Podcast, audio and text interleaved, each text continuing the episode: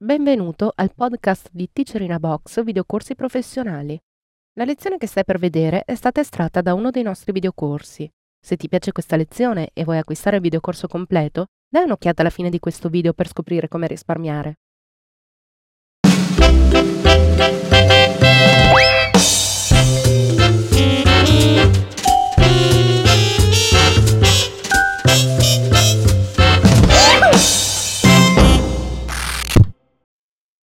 Episodio numero cinquantaquattro. Aggiungere una scritta sovrimpressa. Corrisponde alla lezione duecentoquaranta, tratta del seminario Photoshop Tecniche di Invecchiamento Fotografico. Teacher Atos Boncompagni.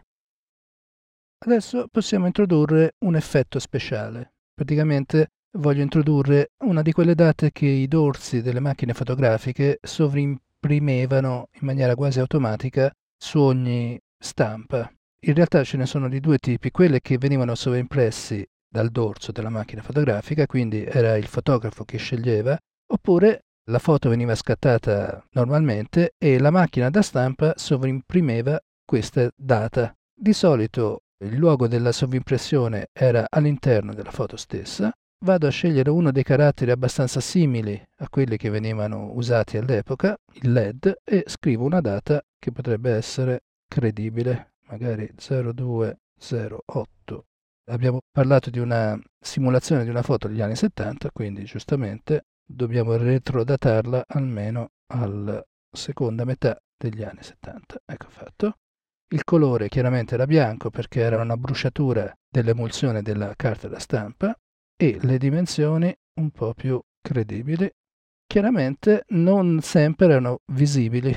Se cadevano su aree molto bianche, noi però possiamo artificialmente introdurre anche in questo caso un effetto come un bagliore esterno che a volte veniva proprio rilasciato da questa bruciatura. Scegliamo un colore appunto caldo, ecco fatto, e il tipo di metodo di fusione chiaramente non scolora, ma semmai uno che vada verso la direzione opposta, cioè uno scurimento, una estensione, una dimensione senza esagerare troppo.